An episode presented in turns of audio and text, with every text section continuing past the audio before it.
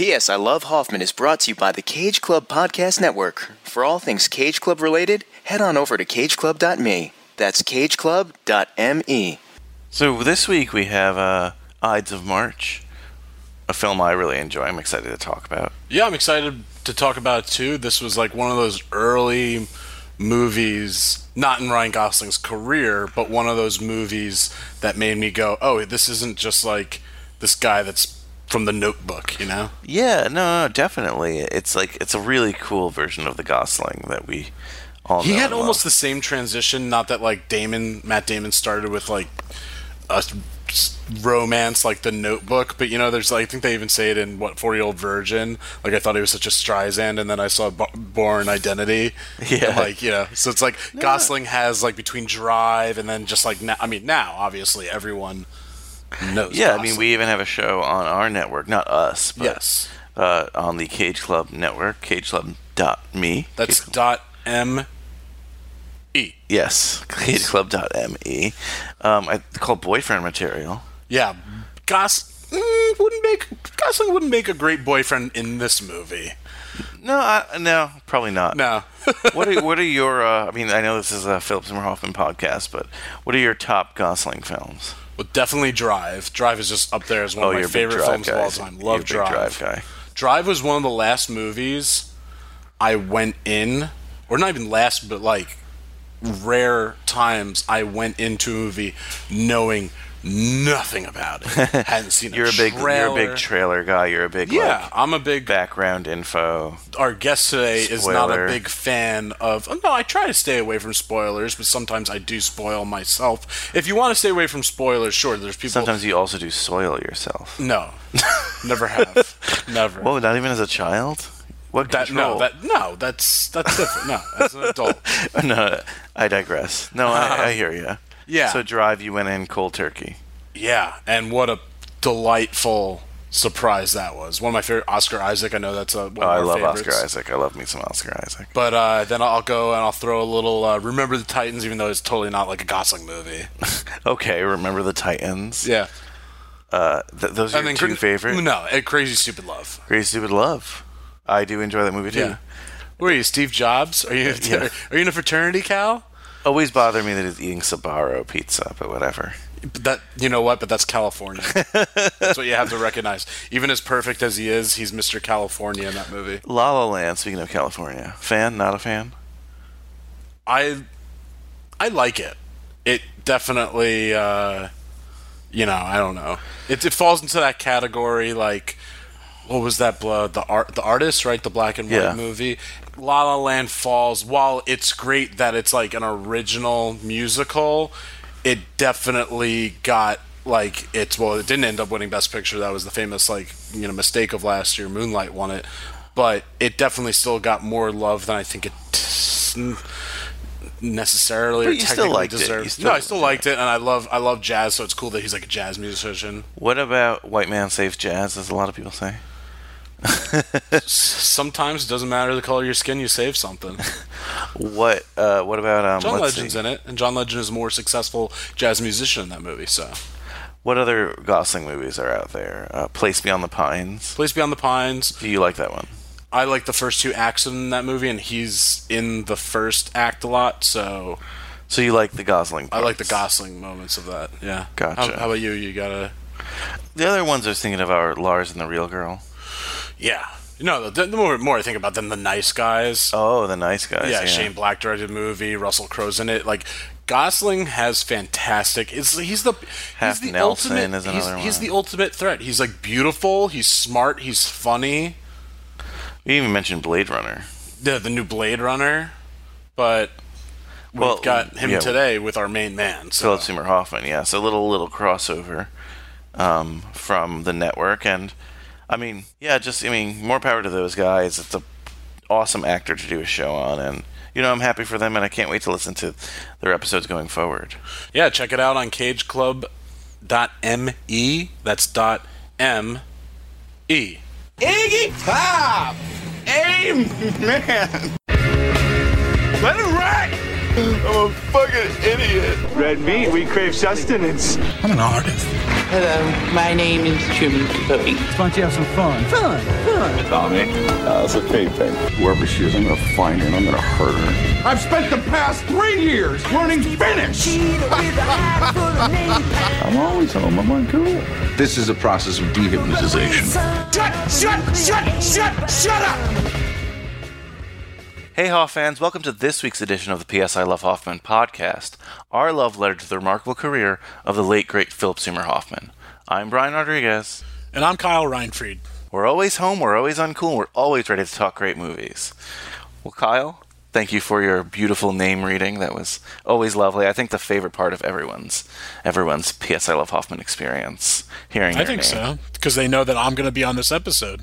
That's what they have to look forward You are to. once again my guest on the P.S. I Love Hoffman podcast. Yeah, thank you so much.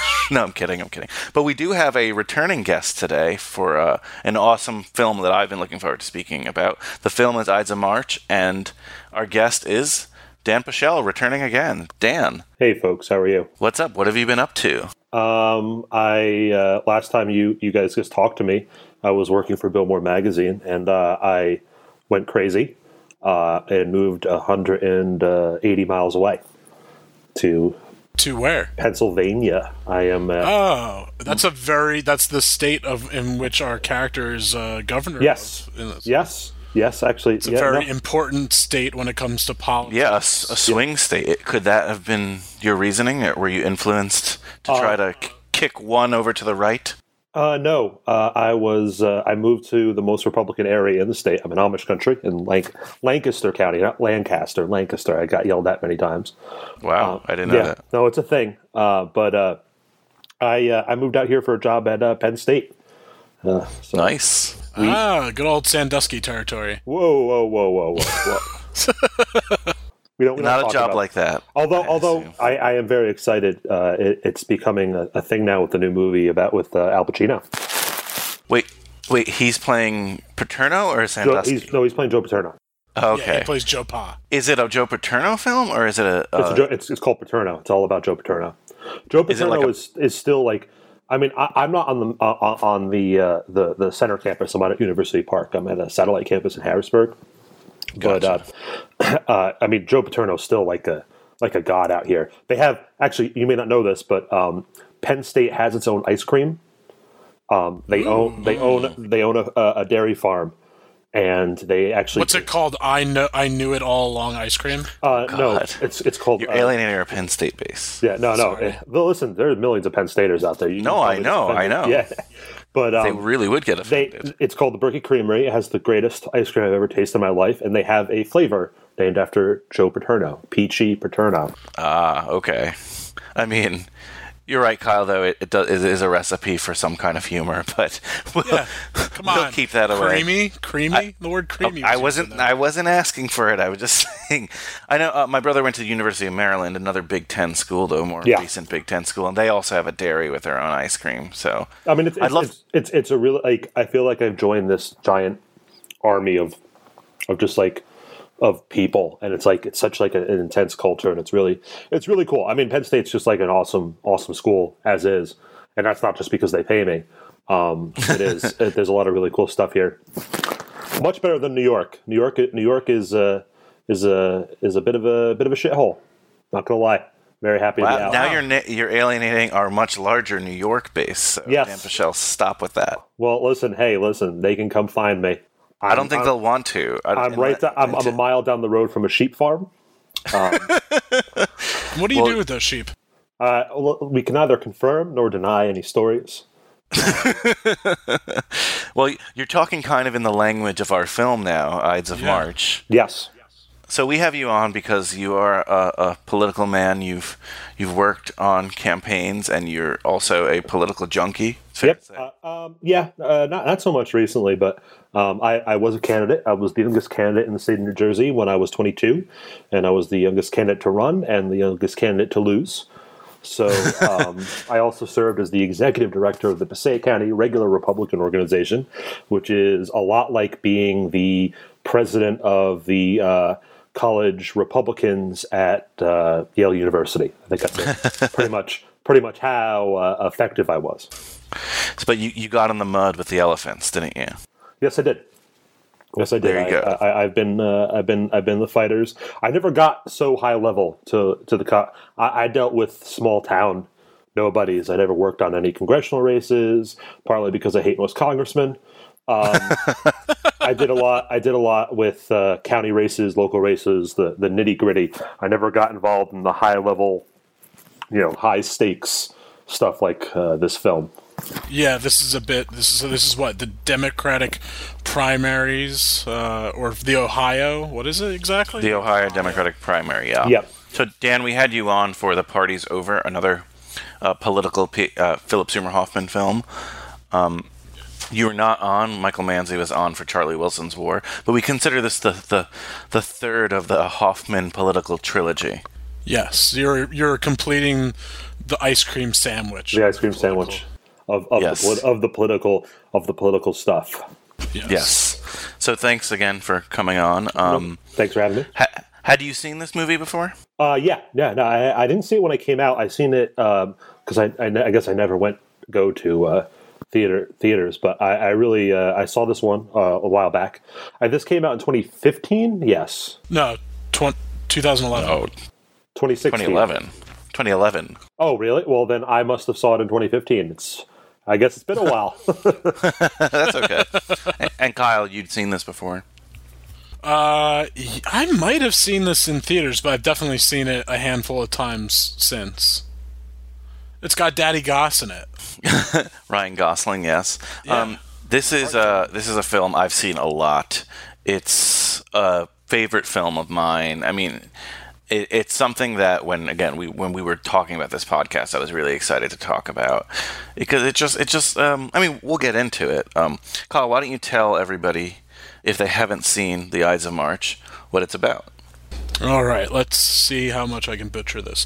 Stephen Myers is an idealist in the world of politics. In the middle of the Ohio primary for the Democratic presidential nominee, uh, Stephen's actions take him down a path that shows the dirtier side of politics. There we go. That's figured that kind of sums it up. Would you call him an idealist?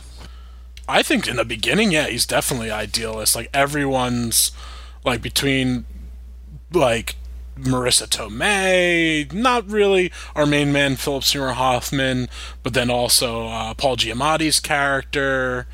Uh, yeah, he's de- definitely like he's shown to be like not naive, but just idealist and very much believing in this candidate. So I mean, I, I'll have to disagree with you there. I wouldn't call him an idealist. I think he's a little bit more. Uh, he's less jaded than the other people on the campaign, but he's not an idealist because even before all the shit goes down, he's trying to convince his candidate to uh, take Jeffrey Wright's delegates.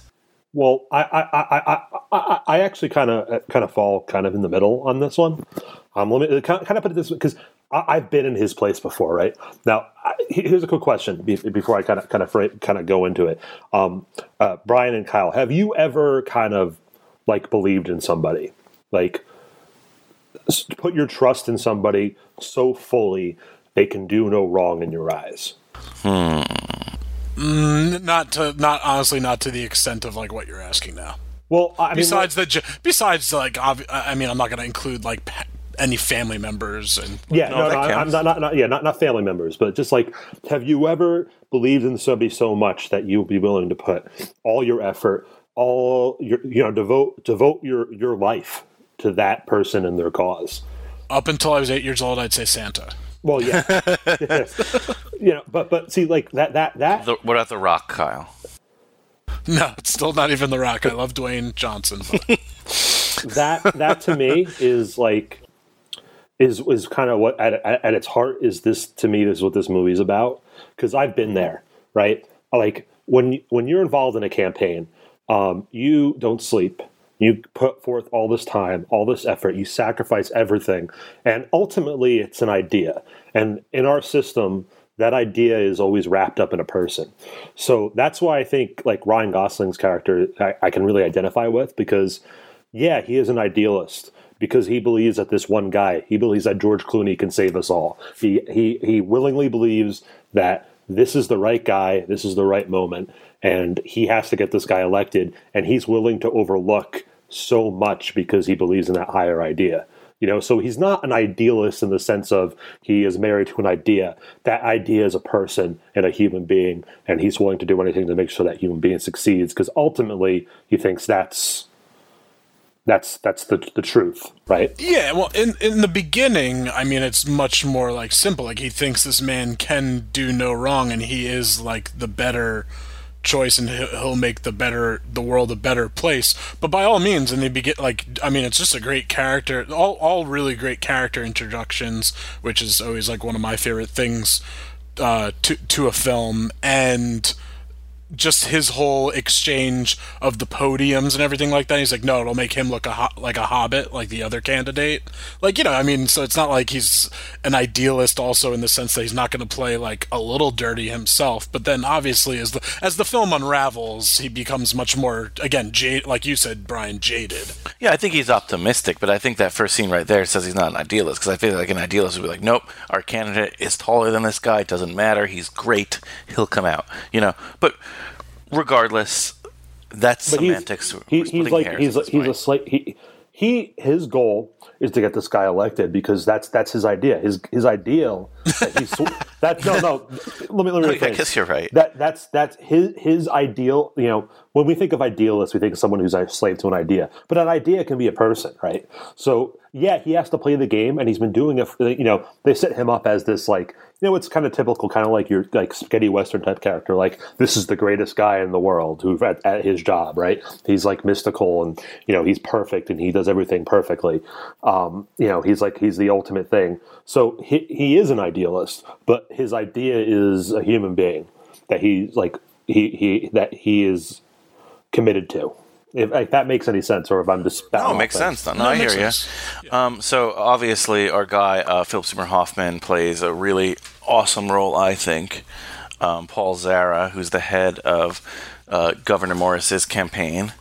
Yeah, so you've got what Governor Morris, and then it's a uh, a senator from Arkansas, right? Yeah, Pullman. But it, so so Ryan Gosling, as you mentioned, plays. Uh, he's our lead, really. He plays Stephen Myers.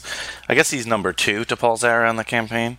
Yes, that I think I think his role. If if, if uh, Philip Seymour Hoffman is campaign manager, he's like the deputy campaign manager. Yeah, and he, he's just like this young, up and coming, very media savvy guy. Um, George Clooney is the candidate. Paul Giamatti, like you mentioned, who I love. Uh, Like I love this cast. Is Tom Duffy? He runs the Oh, rival it's, yeah, it's No, no. of, it's honestly it's one of the better casts we've had. I think. Yeah, not that we've had and we've had great casts. Oh yeah, but still, it's up. It's just up there. These Evan Rachel, hitters. Evan Rachel Wood, who's Molly, very pivotal character. One of your Marisa favorites, Tomei. Kyle. Say that again. Yeah, Marisa, Marisa, Marisa Oh, Tomei. Marisa Tomei. Tomei. Yeah, one of your favorites, Kyle. Uh, Jeffrey Wright, who's Thompson. Yeah, we got a bit of a uh, what's the uh, Westworld re- you know. Yeah, with uh, Evan Rachel Wood and Jeffrey Wright. Though I don't think they share a scene in this film. No, they do not. Jeffrey Wright has very little to do in this film. But he's good. He's a. Yeah, I, he's I good, think he's yeah. really good in his scenes. Like he's like the. He's what I think of a politician, honestly. Definitely, yeah. So George Clooney is George Clooney. George Clooney, George Clooney, and we should mention he's like the director, producer. He's pretty much everything. Um, this film is takes place in Cincinnati largely because he's from like the Kentucky Cincinnati area. Yeah, Um, this, is this is his up baby. there. This is up there as far as I mean. He's he's a, he's a really decent director. He's not a great director, but he's he just knows storytelling. I mean, he definitely gets some pretty great people in his movies. I mean, I, I'd say between this and Good Night and Good Luck, um, you know, those are some like this and this is actually out of all his films the only like it took place in modern day. All his other Oh Good yeah. Ger- I like the good German. The good German was pretty good. S- someone someone did that recently on uh, Cage Club. Was Charlize Theron in because that? that's because that's Yeah. no because it's so it's oh isn't Soderbergh also isn't that Soderbergh film? That's a Soderbergh film. Oh, it's a Soderbergh film. I thought that was him. Ah, more you know. Wait, maybe it's not. Maybe there's No, no, no. Charlize Theron's in it. Yeah, Yeah, it was on uh, Watch the Throne. Yeah. Um, yeah, I, I, I meant to listen to that episode, but yeah, you can catch that one on CageClub.me, obviously. I do have to say, you, you got the, the pun game in this uh, this uh, podcast group. It's pretty uh, pretty on point. I got to give you guys some credit. Kyle likes his puns, and I think the rest of the network does as well. That's Brian saying he doesn't care about titles. No, no, it's not that I don't care about titles. I don't care about punny titles. Well, actually, speak, speaking of titles, let's if, if, if I may segue, if you don't mind. Um, I love the the title of this. Um, So, this so that so that was my question. This is uh, based on a play uh, called Farragut North, Yes. and I they think mentioned several times in the movie. yeah, because you, like a play would, you know. but and the play is by um, Beau Will- Willimon, who who was the original showrunner for House of Cards. So Oh. yeah, so and he he and uh, I think Clooney and some other people who did the rewrite were nominated for the Oscar for this, and kind of off this he got to be the uh, showrunner for House of Cards. I mean, I'm talking about obviously the American Kevin Spacey. Sorry, cursed name now, but Kevin Spacey, uh, House of Cards.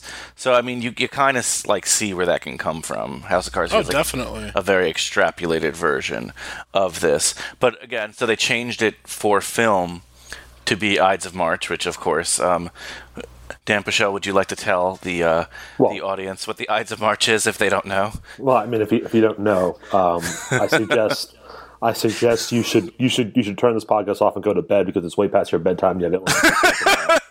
um, but by the off chance, if you don't know what the Ides of March is, is I mean, it's like you know, to the he, it's the day that Caesar dies, right? So, I mean, Not just dies. well, gets Gets- gets, assassinated. But Yeah, um, exactly. I mean, and, and, and a lot of it, like the Ides of March, comes from the Caesar. I mean, uh, the Shakespeare play more than anything Yes. else. Um, you know, there's always stories about yeah, but it's the day where Caesar, you know, put puts on his uh, toga and heads to the Senate for the last time, and ki- was killed by the senators and his best friend. Uh, guy, uh, no, no, no, Marcus Mark Junius Brutus. Brutus, yeah. Brutus, Mark Anthony, no. Friends, Romans, Benjamin. You need to Mark go Anth- back to high school. Come on, what are you talking about? Mark Anthony's a. Puerto Rican singer, very talented, but not related to this. Kyle, come on. Are you sure? I'm kidding. No, but okay. So, do you guys? Uh, why do you think they changed the title? I guess is my question. Uh, um, uh, it's got a bit more. I mean, so uh, what's the, it's referenced several times, but I didn't write it down. What's the r- original title? I said it Farragut North. Yeah.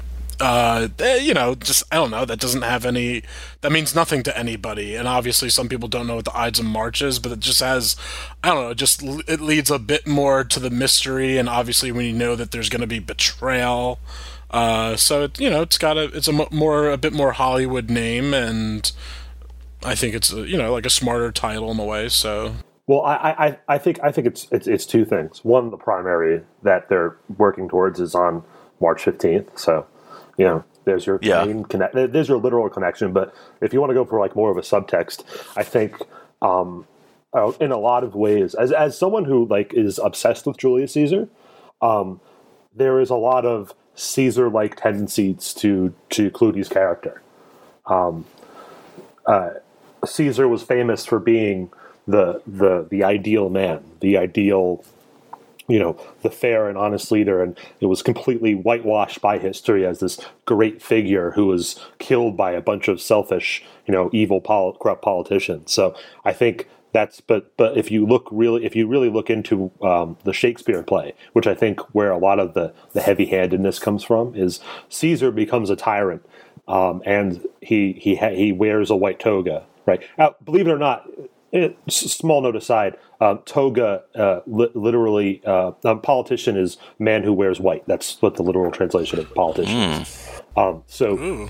Yeah, yeah. Um, so uh, that's that's I, I, I maybe I'm, I'm I'm just rambling here, but I think I think it, it has a lot to do with um, making parallels of the fall of Caesar to to George Clooney. George Clooney is Caesar, and he is the ideal person who's being, you know, who who really isn't on on the outside. We see him as this wonderful, you know, clean politician, but deep down he's really just a, a rotten tyrant. I mean, that's fair. It's not, but it's not like he's brought down. He's kind of just manipulated. But no, I, I, agree. It's a, it's a great title. I do like the Farragut North title though as well. I mean, but I think it, it's too too uh, nerdy, if you will. Well, let's, let's also let's also just be be be, uh, be honest here. Ides of March is going to sell a few more tickets than Farragut North. No, that's right? that's what exactly, I mean. Yeah, that's yeah, that's the more Hollywood title. Yeah, definitely. But we're supposed to get in deep on our analysis here, all right?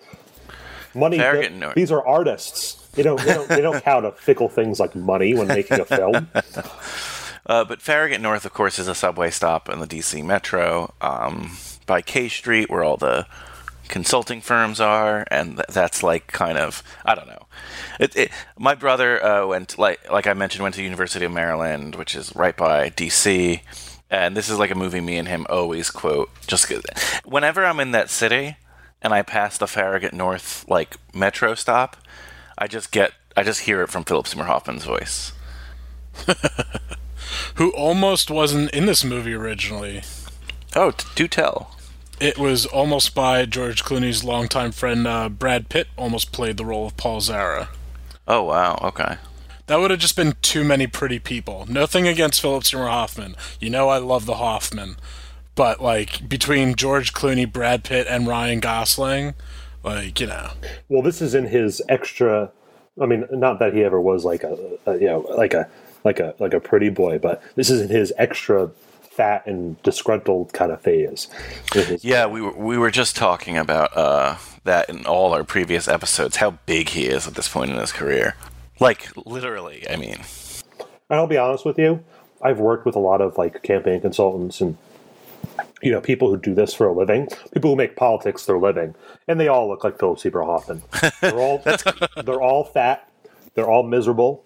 Well, the good ones are. The pretty ones are like you know the activists who are just doing this to you know to resumes. But the the really good ones, the really success ones, look like Paul like look like Philip Seymour Hoffman and Paul Giamatti. They're they're rough around the edges. They chain smoke Giamatti. they they chain smoke um just like he this was like in my experience like that the best part about this movie was was philip seymour hoffman's character because it's so true and it's so and also the way the characters are written well we can get into that but i'm sure yeah, no, I mean, let's talk about it because I think he just like this is where he just kicks ass. You know, Definitely. This is this is where just like all these years, all these roles again, like so we he's had a lot of leading roles at this point, but now we're kind of getting into this territory where he's just taking these great like whether they're it's part of like an ensemble or even just like a small like a you know just like two scenes kind of thing. they're character roles yeah, just really great character roles, and he he just adds so much authenticity to this film. it feels real. It's funny because he just was in Moneyball with Brad Pitt, and Brad Pitt almost played this role. Um, Yes, it feels it feels more real when Hoffman plays these kind of roles than theoretically Brad Pitt. yeah. I mean, just in that. I mean, uh, well, we're not. We talked about Moneyball already, so I won't go back to that. But I mean, that's just it's. uh it's just a great role for him, and he just he he he always also plays a really great mentor in a handful of you know like a handful of films. So this is just another like when we get to the final like just the like two last scenes between uh, Philip Seymour Hoffman and and Ryan Gosling. I mean, they just hit that much harder because the relationship between them is believable, and it just means a lot more. those are my two favorite scenes in the whole film the last two scenes with him and ryan gosling Uh huh, hundred percent. I mean, I, I couldn't agree more.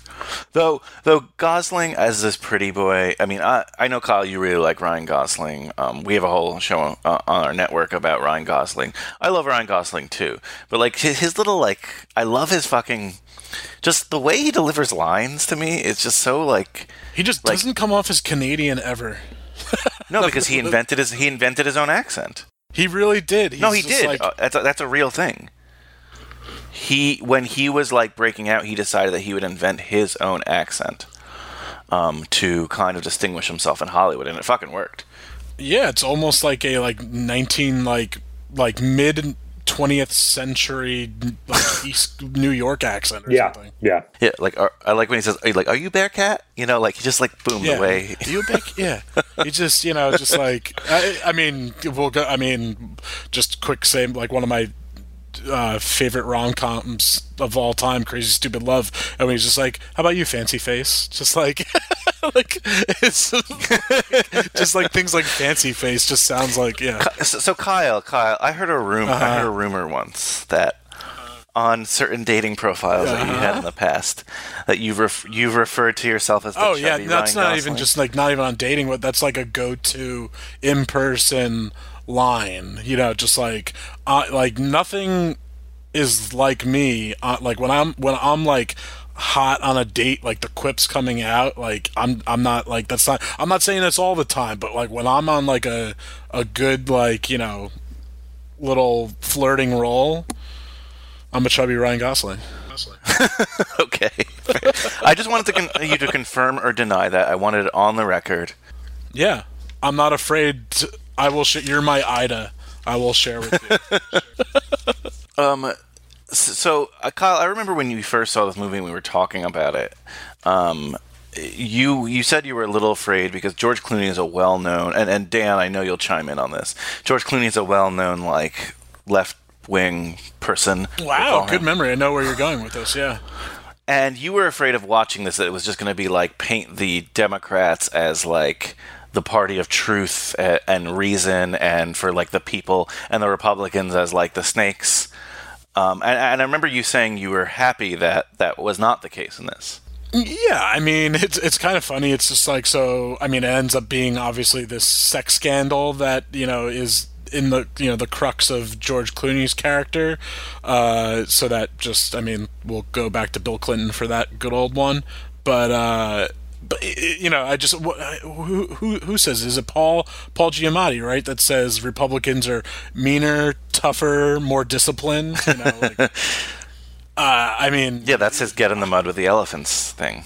yeah, exactly. So I'm, you know, I'm not gonna. I don't want to get into our current political climate. Uh, so that was a comment I made back in, I guess, in 2011, 2012, uh, when there was still, I don't know, Republican Party.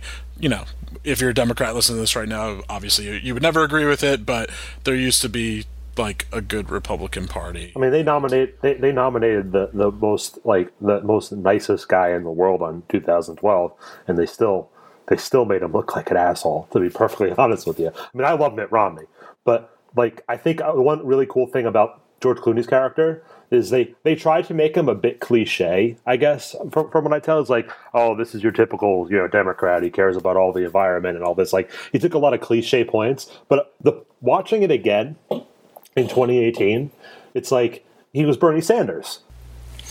A little better looking than Yeah. Bernie Sanders. But but like you know like not not not if Bernie not, Sanders, not like- as radical as Bernie Sanders though. Bernie Sanders is pretty radical. well it's like you know the I mean the, the politics was like it was like he was a generic Democrat right and I think that was a conscious choice on his part. He was like he's not making a movie to make Republicans or Democrats look bad. They're making a movie to make all politicians and make this whole game that we play every four years look ridiculous.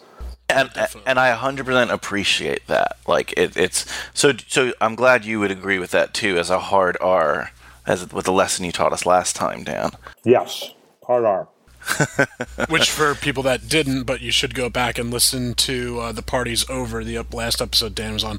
A hard R is a uh, strong someone who believing someone believing who, Republican. who will reliably vote for Democrats. We we in, in, in political consulting, um, you judge um, uh, uh, voters as how they like a cycle is four years, right? Because you have your presidential where everyone votes, you have your midterm where half the people vote, and then you have the two off years where no one votes. So you can kind of guess and make your assumptions through your data. So a hard R is what we would call a four of four Republican voter. So you're a registered Republican, you voted four out of the last four times. A hard D would be someone who voted Dem- who's a registered Democrat who voted four out of the four times, last four Yep. times. So you you are hard R. Um. So I, I, let's let's get into stuff you want to talk about about the film. I, I would I, just just to point out, I would never vote for George Clooney's character. let's just get that out. Let's just get that straight. I figured. But okay. I, I, I respect how they they made it less about this is a a brilliant. This is a great man. Like they said, you know, a lot of the stuff is they tried to make him out to be this great man, and a lot of the characters refer to him as this great man. I mean, they they have the Obama you know mock-up posters and all that to kind of get that kind of cult of personality going um, but they didn't really say he's a great man because of his politics he's a great man because he's a you know true and honest politician and I, I appreciated that while watching the movie that they didn't try to like smack me over the head with a message no absolutely like he's the he's the left-wing dream candidate and it shows that he has one of the most famous flaws, and it's quoted later in the film, like the "don't fuck the intern" thing. Well, that's just that just seems to be a Democrat thing. but then well, again, Republic, Republicans get caught in bathroom stands for, uh, uh, you know, for for for for for, for uh, gay prostitutes. So hey, what, I was going to say some of those were interns who, too. Who am I to judge? Whatever happened to Chandra Levy, right? We don't talk about that. that is such a bad joke. Anyway, um, so you know, look, this shit happens on both sides, um, and it, it's it's nice to not nice to see, but it's nice to see in this film um, where they they kind of they're fair about that. We'll put it that way. Kyle, um, are there any scenes specifically you want to talk about? Definitely, we have to talk about all those like heavy hitting Hoffman scenes. Um, you mentioned the opening scene too with Ryan Gosling.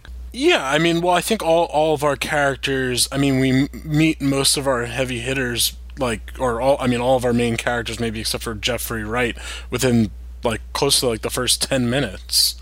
Um, and so, I mean, between S- Stephen prepping for oh, it's a debate between uh, Pullman and uh, Governor Morris. So, uh, just I mean after that pretty much we just get like some good stuff on the sides between Philip Seymour Hoffman and uh, so I mean well his his character's name is Paul and then uh, Stephen and I, I just I think it just shows that world really well and like they're having their side conversations but then when Morris looks over they smile and give a thumbs up. Like it just feels very real to me. I think I, I, I as someone who has experienced that firsthand, it is incredibly real. Um, I, I, remember I was only a campaign manager once, but I was like a, like one of, one of my big things was I, I, had, photography skills, so I would go everywhere and be the photographer for all the candidates. So I was there, and you know when you're on a campaign, when you're fighting against somebody, you're all going to the same places, right? You're all going to the same events and doing the same things, so you run into each other a lot. And there's always the there's always you on the other side, right? so it's it's it's it's always the same. It's always the same thing. It's like we would have been the best of friends because we have the same interest and the same skill set, but he likes the other guy, so he's an asshole. Yeah, so, we, just put our fa- we just put our faith into different people. Yeah, you know, so so it's like that interaction between Paul Giamatti and and, and Philip Seymour Hoffman. I, I mean, I, I can definitely relate to that. That's that's very very true. Of course, unfortunately for me, um, at being being a Republican, uh, he always the, my Democrat counterpart always had the upper hand because he was always surrounded by you know these beautiful college interns, and I had your typical average uh, Republican voter, uh, women over fifty around me. So it was a bit, it was a bit, it was a bit of a disadvantage. He, he may have gotten the better of that exchange, but yeah, uh, Democrats have uh, better entourages almost. well, everyone's got the entourage, just what's what what they're uh, yeah, you know, composed of. Um, no, so I, I do like that little uh, scene between Paul Giamatti and Philip Seymour Hoffman. I, first of all, I don't think they're in anything else, right? Together. No. So these are two these are two actors I really really like. Um, just having some banter. I'm sure they've even worked on some campaigns before too. They're both Democrats. Um, it, it, it's yeah, because they mentioned even in the movie that how he knows him. Uh, Paul Giamatti kind of knows uh, uh, Philip Seymour Hoffman's character. They've worked he, together. They work together. They yeah, yeah, yeah. So like he and he knows how to play the situation, which turns out like to be one of the pivotal pivotal things of this film. Um, they have great banter. So, but the scene that I mean, I don't know if you wanted to play this scene, Kyle, but the scene first Philip Seymour Hoffman scene I wanted to play was the one with Marisa Tomei.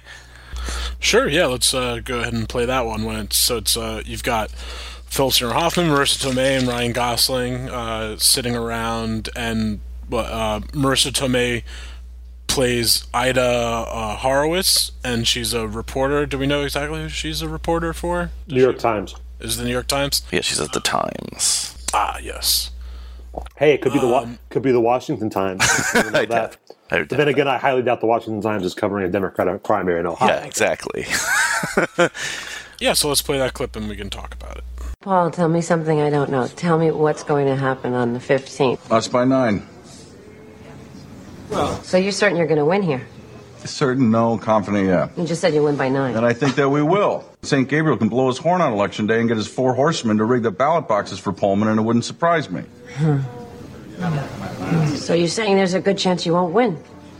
Now, don't twist my words, Ida. What I'm saying is, I'm not going to promise you we'll win.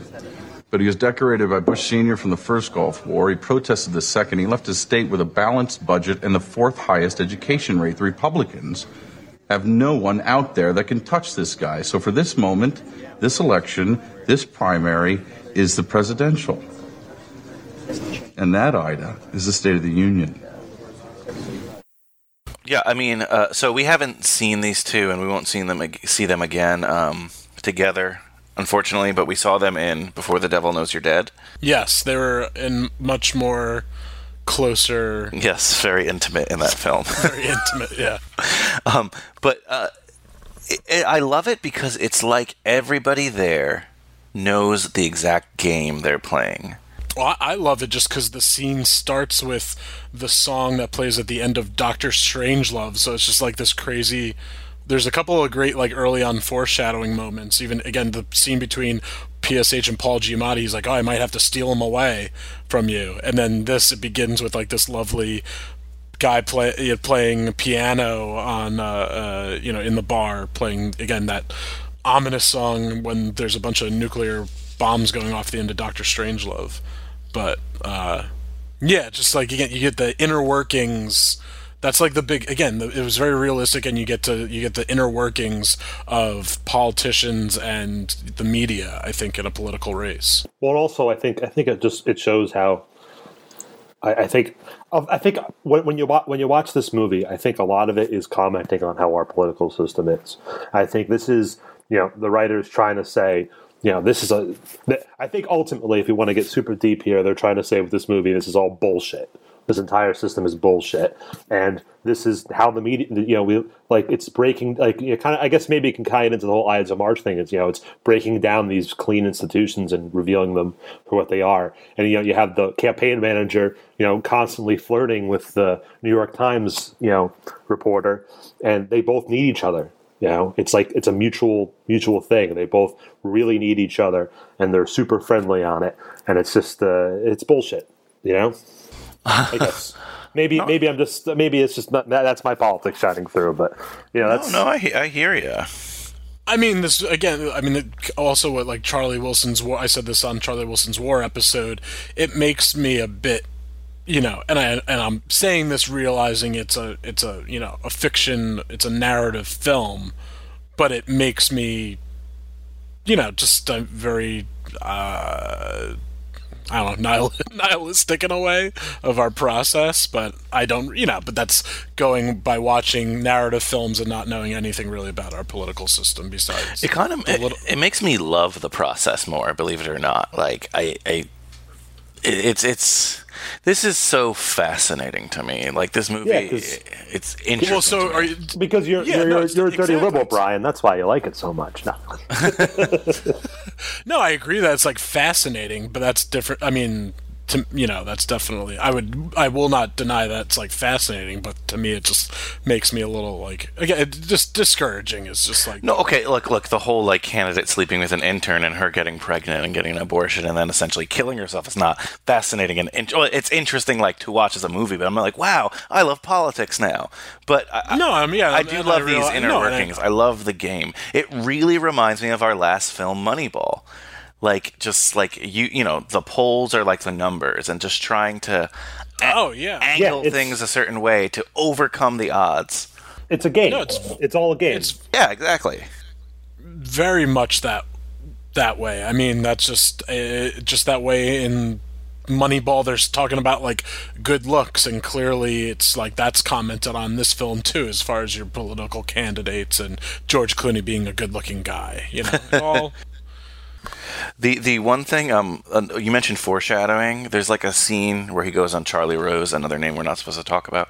But uh, there's a there's a scene where he goes on Charlie Rose, but he's getting his makeup done first. And if you notice, he's Yes. kind of being flirty with the makeup girl.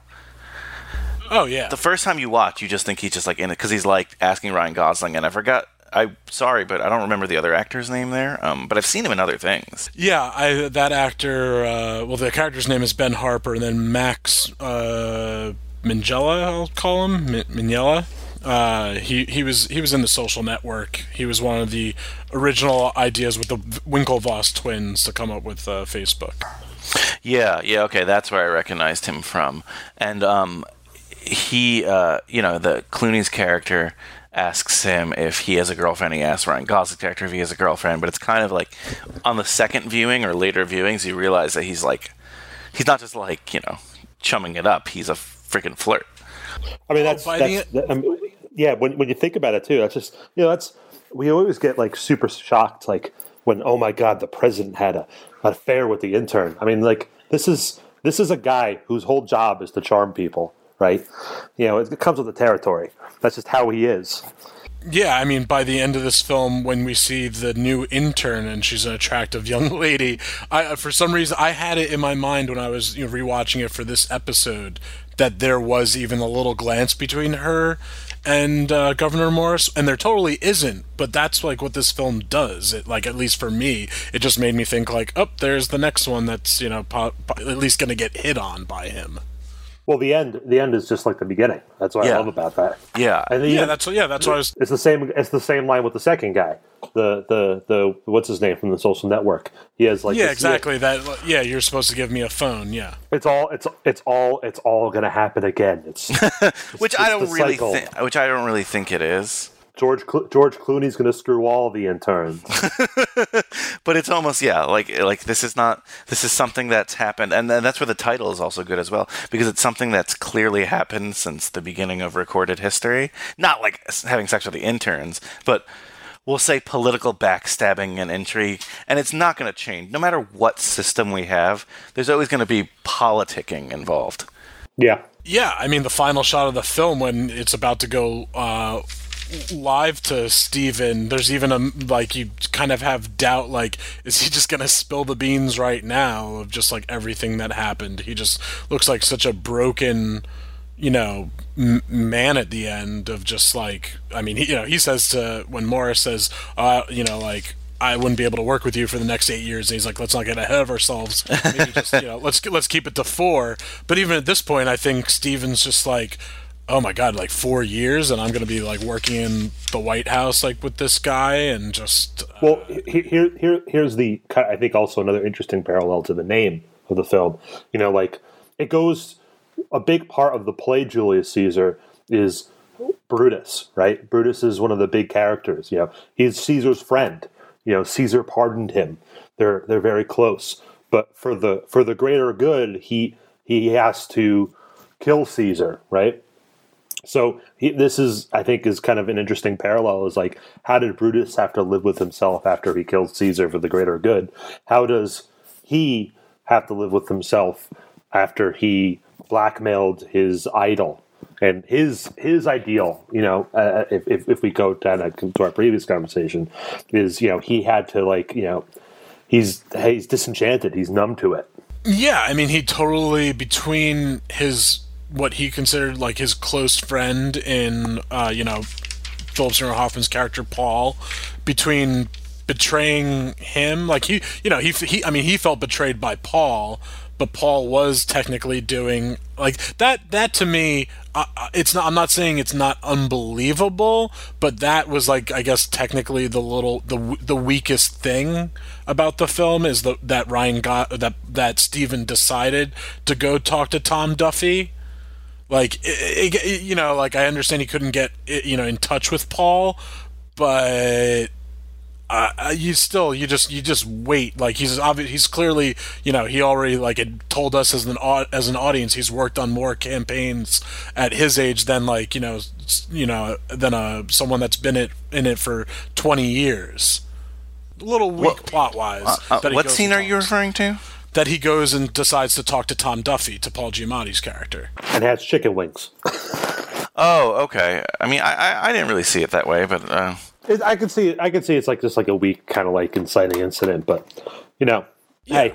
No, for no, I think again. I mean, that's obviously this is me nitpicking, but I think it's a for a very smart film. It just felt a little, again, for that character because he's a he's a very he's a he's a bright guy with like his whole future ahead of him, and it just seemed like a pretty obvious, you know. And I mean, the the scene I want to play when he gets reamed out by by Paul you know, I mean, it's a, it's a no. It's I probably, no I probably would have done the same thing in, in his shoes. Um, only not because of like the reasons he cites.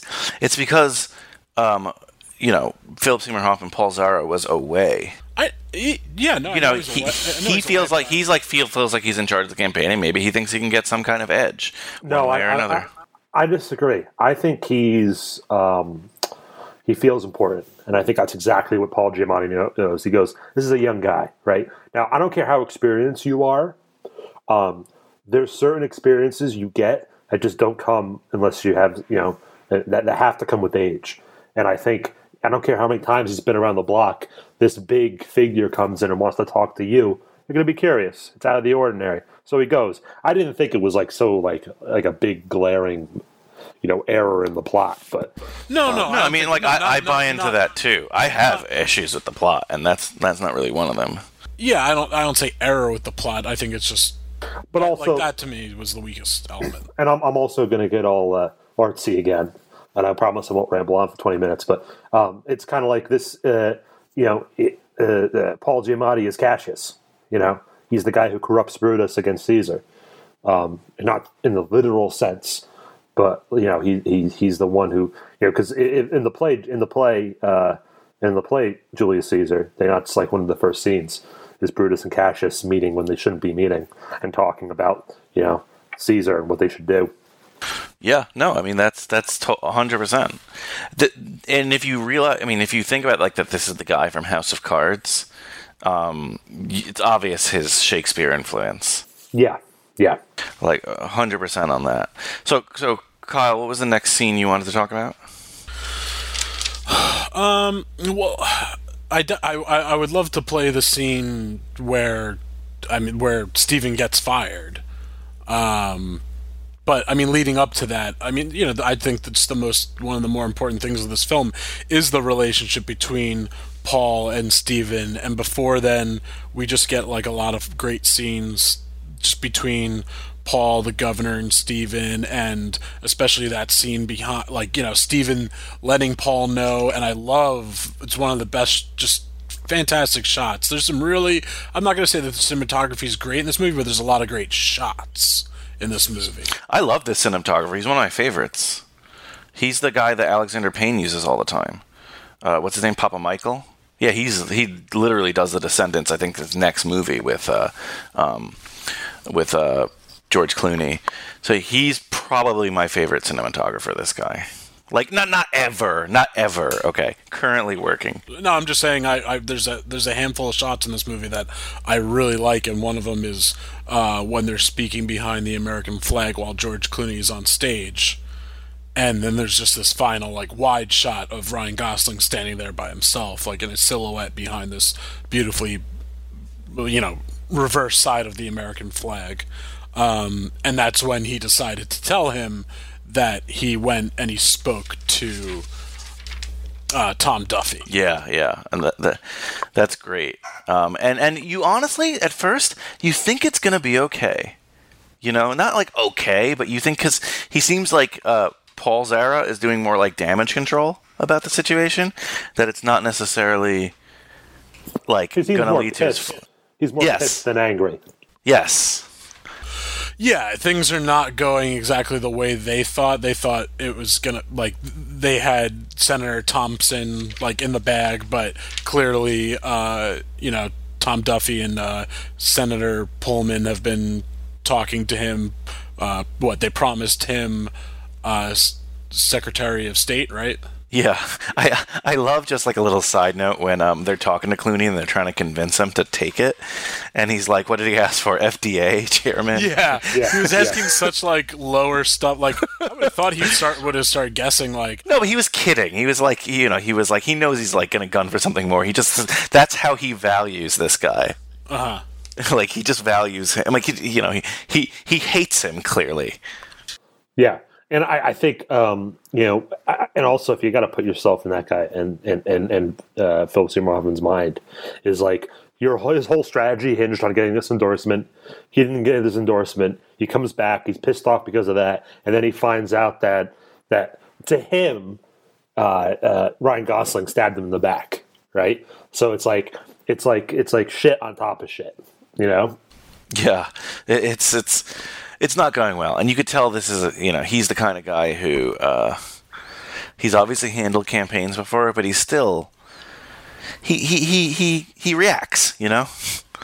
Yeah. So of course this eventually leads to uh, Ryan Gosling's firing. Best Yeah. scene in the whole movie, hands down. Yeah, I think there was even uh, when we had Joanna on a couple episodes ago. This was what she said. She just loved this scene in the movie. So you know what? Let's uh, let's play it for you, Hoff fans. I liked it to Ida.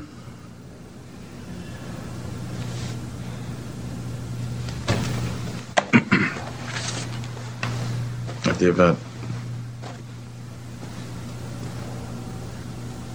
I don't understand. We made a deal.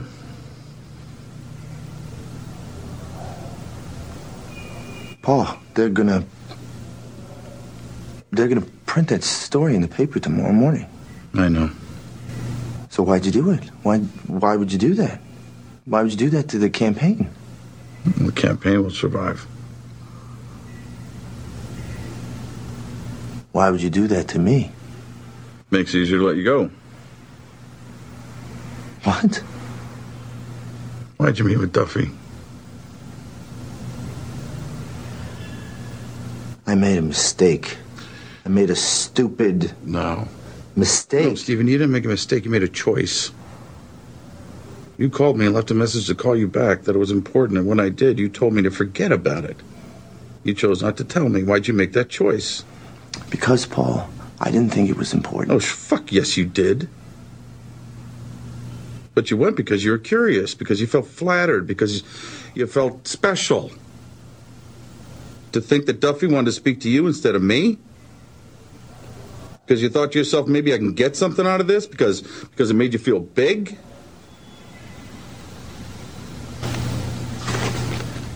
You know, the first campaign I ran is a tiny little race in Kentucky. Um, state Senate seat, you know, working for some redneck nobody named Sam McGuthrie.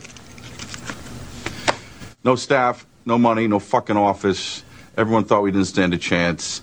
No way we can compete, right? And about this time, this guy running this uh, congressional campaign a few districts over gives me a call. And he says, I really like what you're able to do for poor old Sam. But let's face it, he's a goner. Why don't you come work for me? What did I do? Well, Stephen, this is where you and I are different. I told Sam about the call.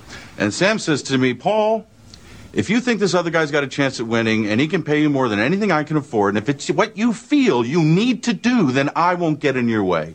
And I say, Sam, you took a chance on me and hired me when I was even more of a nobody than you are. So I'd be damned if I'm going to jump ship just because the shit hits the fan. We lost that race, but three years later, when Sam decided to run for governor, who do you think he called? We won that race, and 20 years later, I am where I am fucking now. Now, there's only one thing I value in this world, Stephen, and that's loyalty. And without it, you're nothing. And you have no one. And in politics, in fucking politics, it's the only currency you can count on. That's why I'm letting you go. Not because you're not good enough, not because I don't like you, but I value trust over skill. And I don't fucking trust you anymore. It doesn't matter whether you trust me, Paul. It matters whether the governor does. The governor already knows. And he thinks it's the right thing to do. He does. Yeah, and you know what? If I were you, I'd get a good night's sleep because you're going to get fucking pounded by calls from the press in the morning. I love just like again, this is just heavy set Philip Seymour Hoffman, and he's just sitting there with, With that his cigarette. arms crossed, and then Yeah. pulling out the pack of cigarettes, and that you know, just then getting up and going on this. Ah, just I mean, it's just a great. I mean, talk about like a scene that if you if you're like an actor that you want to go in and just like, uh, like go in and try to like own a scene and just learn from somebody. This is this is one of those scenes. Yeah, just the the loyalty, or like poor old Sam. I, I, I, I really, um, the one thing I just I love one the performance was just spot on. It looks as if, and I think th- I think this is maybe what he was trying to go for is like he has had to say this speech like a half a dozen times. He's yeah, 'Cause he's it- had to he's had to say it a lot more than he's wanted to. Yeah, and and I love. I mean, like I've I've worked in politics, and I get it. Uh, loyalty is huge, and loyalty is so few and far between because the stakes are so high. You know, I've had people who were like are close. You know, when when you're involved, right? There's a group of people you you work with, and you are all committed to this cause and to this this this one thing, which is your candidate. And you're working. You know, you're, you're going out at midnight because the other assholes took down all your signs. You got to put them up against. So you know, day in day out, you're working so hard. And then when you find out that somebody who's in that tight group just leaves, it just becomes you know, loyalty is so important. And it's like the one, like you know, Paul will. Uh, Philip Seymour Hoffman. His name is Paul, right? Yeah. Yeah. Uh, Paul plays a game of bullshit, right? He weaves tales of bullshit. He goes through strategy. He fights the other guy, and he expects his people to have his back. And that's just something that's so critically important to him. It's a, it's a, he's incredibly jaded, but he relies on loyalty so much. So as soon as that is even hinted that it's gone, he has to dump him. Yeah, I think it's yeah, it's even. I mean, you know, Ryan Gosling or uh, Stephen, you know, again has like faith. Well, at this point, he's lost uh, faith in the governor because he found out that he and Molly, and then he, right before this scene, he brought Molly to. Yeah, yeah. I want to. I want. the we'll talk about. We'll talk about Molly a little later. but um but bef- you know bef- bef- before all this again Stephen just you know really believed that like Morris could almost like do no wrong but you know Paul Paul is just he's he's, He's been done in it. it yeah he's done it. He knows he's he's much more betrayed by you know his peer you know in Stephen than like a, than the guy that he's running the campaign could ever do to him. He's expecting like a politician to just go ahead and be a politician but for his you know his peer and almost you know again like he has like this mentor role to Stephen and as we learned in that you know that he had a mentor and decided to you know s- you know stay with him in that campaign and then he repaid him later on I mean that was a political figure but anyway It reminds me of uh, Char- in Charlie Wilson's War, the, the story that Charlie Wilson tells about how he first like helped a guy get elected. And that's when like he believed in democracy. This is almost like the reason that that Paul Zara believes in these campaigns. Like he's just it's loyalty to him. it's lo- it's loyalty and then in the end like it's just like in these moments where he's just you know BSing with people and then just in the muck of it all it's just th- for this to happen it's just a very you know brings low morale I think so And I think I think um, loyalty is so like you know, Paul is a character who's willing to fall on the sword for the for the cause, right? You know, his is his goal, and he's going to do anything against it, and and that's what he he's focused on. Like when it eventually comes out, and Ryan Gosling's able to, you know, backstab him. Um, it, it, it, it- he he takes it like a man. You know, he goes on. He goes t- tells Chris Matthews, "Oh, it was you know it was a mutual decision, right?" You know, he doesn't Yeah. freak out. He doesn't do what uh, Ryan Gosling does. 100%. Oh, yeah I He- love I he has love more the integrity. Definitely, I love the slow push into when he steps into the uh, governor's SUV, Yep. and you think like you're just gonna hear him go like, "What the fuck," you know, like. But He it's knows just- it's coming. He knows, he knows it's coming. and it's just silence, and it's just like this very climatic, you know, like t- you know, tense, suspenseful music, and then he steps out, and the and the SUVs pull away, and then like you said, then he's talking to Chris Matthews, and then the next scene we have uh, with him after that is just like him being normal. I know he's not. I I mean, it's outside of a funeral, and Yeah, no, and, and Well, I want to play. also- I, I want to play that scene later. Yeah. he is so. Um, how can I put it? He's he like you said, Dan. This is a game, and he knows exactly how the game is played. So when he finds it out, he's not necessarily shocked or anything. He's curious, but he but feels, he, he, he feels betrayed. Like one one par- the one thing uh, that that last scene um, when he's going in there, he's he's not angry, he's not upset, he's just disappointed. Right when he's talking, like, did you ever see? Um, a a great parallel to that scene is the uh, famous movie Double Indemnity. You ever see Double Indemnity? no, I haven't. Well, it's it's a great film noir movie. Fred MacMurray and Edward G. Robinson. This was his like best friend, and he's just disappointed and disgusted. But and you can tell that, but he doesn't have to show it. You know what I mean? Oh yeah, no, no, definitely. Um, so I mean, like you mentioned, that last scene we get with him is at the funeral. Um, I but before we get really into the nitty gritty of that scene, because I also enjoy that scene, I want to talk about uh, Evan Rachel Wood's character Molly. Um, well, first of all, what did you guys think of her performance? What did you guys think of her, her character uh, or that arc in general? I had no opinion. She's a plot device. no, but um, I, I, I actually I think this if like I'm not one to judge about like stereotypes and going off and on about, about that stuff. Like I really could care less. But I feel like her character was so they wrote her so one dimensional. You know, she had one purpose was to serve as the blackmail, and I think that that that was like a bit kind of something I wish there was. Her character was a bit more fleshed out. Yeah, that that to me is my biggest criticism of the film. I think she does a really great job with what they give her. Um, I, I actually like her a lot as an actor, um, but I think like to me, she it's one of these things. And Kyle, we've talked about this a lot. Is uh, you know something bad happening, something bad, usually sexual, happening to a woman, serving as like the main plot device of a film. that came up with uh, Joanna for Jack Goes Boating, and we've seen it in plenty of other films we covered for this podcast, and just you know films in general. Uh, yeah, yeah, I get one dimensional. Uh, I, I agree with both of you. What you know, it's one dimensional, but she does a you know very good job for the role that she's given. I think they tried to spice it up by making her father what the head of the DNC, right? So Yeah. There's a bit more. It's But she, like she's just but some. she's her father's only the head of the DNC is so that you can say later on that uh, Paul Paul has that, that that great scene. It just the only reason that he's the head of the DNC is so that we can kind of add that extra bit of drama to Paul and Stephen's last scene. That's the only reason. I don't think it's like spicing it up. It's like, you know, oh, I got her the internship. No, That's it's like, just to ah. get, it's it's just it's just to give it's that it's that definitely it adds more towards than like that scene between Paul and Stephen, but it, it gives us a little bit more. I think just understanding besides just saying, "Oh, my parent." I mean, even though I mean, so they're Democrats, but they're I mean they're Catholics and conservatives, and like in that retrospect, that they don't believe in abortion.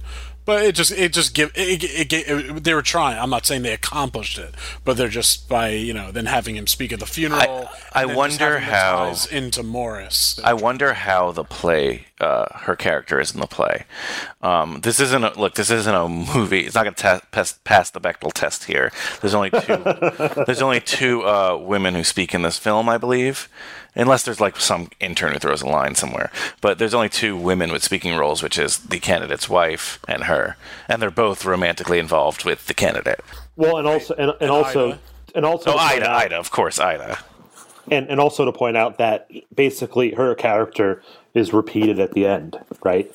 Like Yeah. um, whatever whatever the other intern's name is. It's like it's like she's a plot device. That's and that's what that's that's that's her role in the movie. I Kyle, that's e- like Kyle, even Ida, uh, like offers sexual favors at one point. yeah, she, yeah, something. Uh, yeah, between her and I think Philip Seymour Hoffman. So, so for like, yeah, it's not it's not the best when it comes to that. But again, I, I really think that Evan Rachel Wood, with what she was given, does a good job. So okay, so let's get to this final scene, which again, like Dan, you were talking about it a little. We, we were touching on it. Um, I just love that line. Like, you know, what is it? Like maybe Yeah, maybe one day you can tell me. Yeah, one day one day we can grab a beer and you can tell me what you had on the governor. And this is after he reveals that he got her the internship. Yeah. Right? So there's a little bit of extra, like, oh my god, I really. Not only did I stab this guy in the back twice, um, I like I killed his friend's daughter. You know? Yeah. Yeah, it really is. It's Ryan Gosling not picking up the cell phone that led her to believe that he was going to, you know, go ahead and say how. Well, he was. He was. He went. He w- he went to Paul Giamatti and threw it out on the table. Yeah, that's something we skipped over, and that's something I did want to just briefly mention. How he just storms into the rival campaign office like he's gonna own the place. He's like, "I got everything," and he was gonna spill. So in her, in Molly's whole arc, she she ends up. Do we think it's actually a suicide? I, I think they're heavily implying it. Almost positive it's a definitely, yeah. suicide. Yeah. So she ends up killing herself because she's afraid that that Gosling's character is going to, you know, uh, blow this whole thing up, and, and and you know use her again. And in, look, in her shoes, you'd believe that too. Um, but it's not. He's not innocent. He was actually going to do that. Yeah. Yeah. And that's and that's why I think the the following scene after this, where he's just looking dead inside, you know, it's it kind of. I mean, I, you can also make. I mean, I, I hate to be I hate to be the artsy one again and bring back the the whole Ides of March Caesar theme, but in a way, um, more so than George Clooney, Philip Seymour Hoffman is the Caesar. You know. Yeah, I was gonna ask that. Like, it's at at some points you get. I I feel like he is. Yeah, who's the one who's really betrayed? It's him. You're right. He he's and oh He's the only. He's the only. I wouldn't say honest. He's not an honest character, but he's no, the because only. he does between- he does a Well, double he's- cross. he he's he's true to his ethic, right? And and honestly, it's him him and Ida in a way are both true to like what they do. You know, they're both. I think. She, I mean, she's a journalist, and she will like go ahead and get any story she wants and print it. Like she doesn't have, I guess, uh, maybe ethics when it comes to, to to that. But I mean, she is just doing her job in the end of the day. But yeah, I'd say you know uh, Paul definitely he's just he's doing his job to the best capability he can and to like what he you know to his ethical and like moral code. Yeah, in this seedy world of, of back dealing and you know the stuff with the media, he seems like a guy with a code, and that's like rare. We we think Morris is the guy with the code, but I mean, it, obviously he he he might have it in all the other factors, but he did a very bad thing. Yeah, I love uh, Paul saying like to Stephen right away like uh, look at uh, look at you all grown up tits and all. yeah. Oh God, I I love that line too. just like he just says it he says everything in such a dry and frank kind of way uh and then you know Well, his la- his just last and line. saying and then he's gonna go to what k street and make a, a million a year or whatever he's like you know and no one to fuck you over like Yeah, he just says yeah. it just says it so perfectly and so like every like but then at the same time like every one of his words is like almost a knife being plunged into Stephen like it's just just I mean I, I I'm so happy because because Ryan Gosling is like one of my f- favorite actors and uh and so the fact that they got to share so many scenes together that was awesome Yeah. Um, so this is a movie that uh, I was a little surprised. Well, okay, when we look at the pantheon of Philip Seymour Hoffman's career, I don't know if it's in that top level of what people consider, but I think it's in that level right under. But it, but it has no Oscar nominations for acting. Um, the only nomination is for the screenplay. By the way, 84% on Rotten Tomatoes of critics, which is pretty good. Um, 73 with audiences liked it a little bit less. But I said it's like one of my favorite films and one of my favorite Hoffman films. Uh, frankly, it, it's like I said, it's not in maybe the top five of what people say are his f- films, but it's certainly in that second class. I would say most people have that consensus with with his performance. Uh, well, well I, do you guys agree? Disagree? No, I, yeah, I agree in the sense it.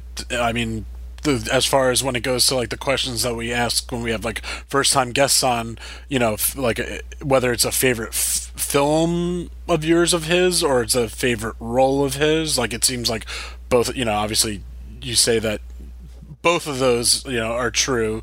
Um, I could see much more how this is would lean towards like someone's favorite role than someone's favorite movie of his or actually i don't know it might be 50-50 on that because it's just it- it's like a role of his that he's really good in but it, he's not you know the star of the show But I think, like like we've said, this is where he just does. So, it, it- it's similar to his Charlie Wilson's War uh, role. This is where It he is, does yeah. so good. Let, let, me- let, let me kind of my, my opinion on this movie is if it's on TV, I'm going to watch it. I'm not buying the DVD. that that's second tier. Then that's you are like the consensus. Yeah, I like the movie. I like Philip Seymour Hoffman, but he's not a big enough part of the movie, right? No, but but just I guess f- from our point of view and the how we've analyzed all these things, we've seen him do everything at this point. Star, like be like a little cameo role and everything in between. Like this is not he's great as the star, but this is where it seems like he's having the most fun, I guess. It seems like he's just really sinks into a character when it's like he's a pivotal side character. definitely So, is there anything else you guys uh, maybe wanted to address or talk about for the Ides of March? Pretty good. I like it. I dig it. it's uh, it's uh, it's definitely you know as as someone who's kind of like into politics, it's it was an, it was a refreshing political movie. Um, I I think in the beginning, I was a little like my first viewing. I recall I was like, "Oh, it's gonna be another bullshit story, right?" Because you have that one setup scene with with Marisa Tomei, and she goes, "Oh, you're such an idealist." You know, it's like I thought it would be one of those things where you break down the idealist type deal, right? That would, but and that that eventually did happen, but it's uh, it's uh, it's it was a nice story, cool, st- great acting. Uh, again, I'd watch it on TV. Not going to buy the DVD, but I enjoyed it.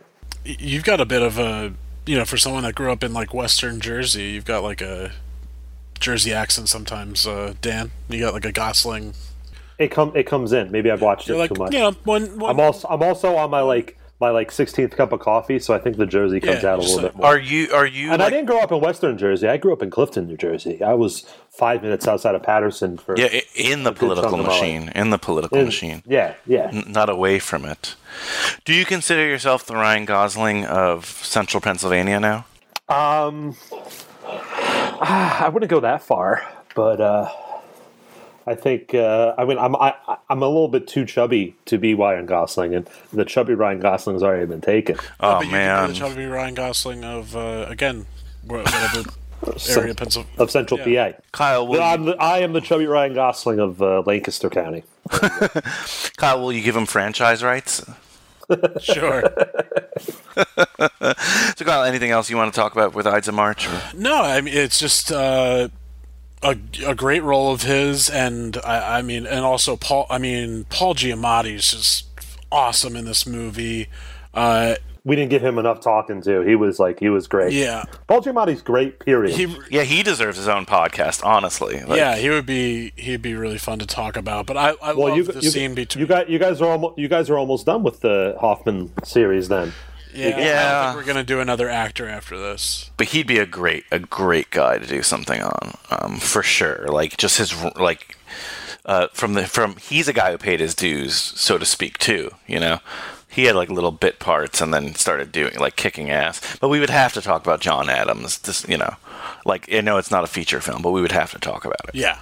Were you going to mention something about him in the film kyle Uh, I was just gonna say. I mean, it, it's great that he and Philip Seymour Hoffman got to share a little screen time together. Obviously, his bigger moments were with Ryan Gosling, but uh, it- yeah, it was just fun because I consider them to be, you know, very much like in the same class of actors. You know, just like very much like peers. Uh, They, they just uh, to me they have a lot of similarities, just as far as I think they're giamatti and hoffman or giamatti and gosling Giamatti and Hoffman.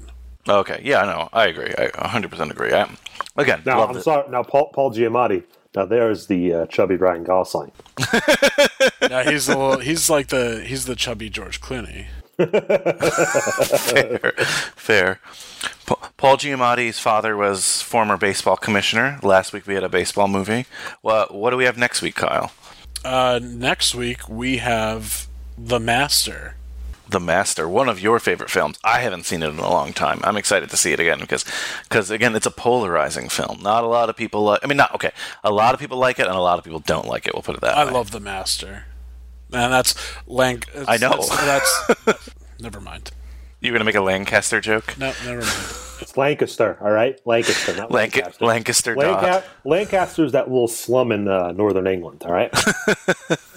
Lancaster is the is the heaven where the the the the, the, the corn stalks. No, we don't have corn. What do we got here? Sheep. There's grain, chocolate, chocolate. I'm I'm right by Hershey. Oh, that's so nice. everyone. Actually, the, the, there's there's very unpleasant thing is in the summer, um, they fertilize a lot of the fields with the cocoa pods left over from the Hershey factory. I'm actually I'm in Elizabethtown, and they make Three Musketeers here. Wait, is But that where the film Elizabethtown by Cameron Crowe, which was supposed to be pretty bad, is from? Probably not. There's not much here, but uh, I'm gonna look that up. look it up, Google it. Um, but uh, I'm, I'm every every so often there's a big heavy smell from the the Hershey's chocolate factory. And it's Every not a good while. thing. It's not. A No, good it's thing? wonderful. It's absolutely Oh. wonderful. But unfortunately, that's like one one set of every like sixty days, and then Oh. the other fifty nine, it smells like uh, uh, cow shit. But Oh. you get used to you get used to it after a while. You know? What's the smell? Sounds like a fun What's place. the smell at Penn State bullshit? No, it smells like, uh, it smells like actually there. It's right. It's right next. My campus is right next to a farm, so it, it smells like cow shit Okay. sometimes. Manure. Still, really nice people, the nicest people in the world. I went to uh, Wendy's the other day, and I, I, I you know, I, I pull in and I, I give the guy my money, and he gives me my food, and he goes, "Have a blessed day, sir." And I go, Wow. Holy shit! So we always ask our guests like where we can they can follow uh, you or where they can find you. By the way, Clearly, clearly at, at the Wendy's. At the Wendy's, you're going to cut all that out, right? We're not going to include any of this. these are my neighbors, please. Okay. Wait, what? My name is my name is Joe. Uh, I do not live. No, uh, you can. Uh, I, I, there's, there's no real way to follow me. Uh, my Twitter handle is at Dan X I don't really tweet. Um, I don't work for myself anymore, so I kind of gave that up. Are you gonna look? Are, are you gonna uh, look into uh, Pennsylvania politics? Nah, maybe. I, I actually I, I made I made a, I made a turn. Right, I'm a little a little disgusted with politics as is because you know the Democrats are uh, vile neo-Marxists and the Republicans are uh, obnoxious. So uh, I uh, I joined the local Libertarian Party of Lancaster. Wow. So you'll Yes, never you'll never make it in politics again. Well, it's Good like it's like it's like I spent I spent my entire life as a Republican in New Jersey. So I thought you were Um, a I was the Democrat coming into college. I was a Democrat coming into college, but I spent most of my well, I say my life, my life was after college. We don't count those first uh, 18 years. Those are voting. Those are Because was voting stupid. years. Those were stupid. I was really, hey, listen, I was a big Hillary Clinton fan in the original 2008 run. Wow. That's Because I was I was young and stupid, you know. come on. um, and also and also John McCain. Come on, let's let's let's be real here. Uh, but uh, I, I, I, I spent I spent most of my, my adult life as a Republican in New Jersey, so I figured what could be harder than that? A libertarian in rural uh, Pennsylvania. You like a good challenge, Mr. Pushell. Yeah, yeah, I like a good challenge. You know, it's it's fun. Hundred And, percent. uh, and also being a libertarian, you know, you get to be a lot more angry and a lot more cynical, right? You're Yeah, and, and you know you, you're not playing to win. You're just You've already isolated you- you- yourself, so you're playing you're you're you're you're you're you're you're playing to uh to sit back and say, "Oh, I told you so." exactly. So, just some correction things. Elizabethtown in the that film that no one watched by Cameron Crowe is in Kentucky, not the one you you were in. Um, also, next week I believe we have Danny Kim. yes, he's uh, one of Brian and I's oldest friends, and he's uh, worked in photography. So just figured, uh, as our uh, one of our characters is a photographer, figured that'd be fun. Bring him on, and he loves the film. He's a big big fan of the director as well. Yes. Um, so, as always, you can check out all the great shows, including uh, Boyfriend Material, which is the Ryan Gosling show, on cageclub.me, cageclub.me. This show as well, of course, and the other, again, the pantheon of great Cage Club shows. So, Dan, once again, thank you so much for coming on. It's always a pleasure to have you. You always bring the nice uh, political and today historical and theatrical and uh, amazing, amazing perspective. So, thank you for coming on. Thank you, and uh, stay uncool. Thank and, you, Dan. uh, also, also, also, just on another note, we're getting that around that time of year. Beware the Ides of March. Ah. Ah, you see what I did there? I like that. Beware the Ides of March, guys. Where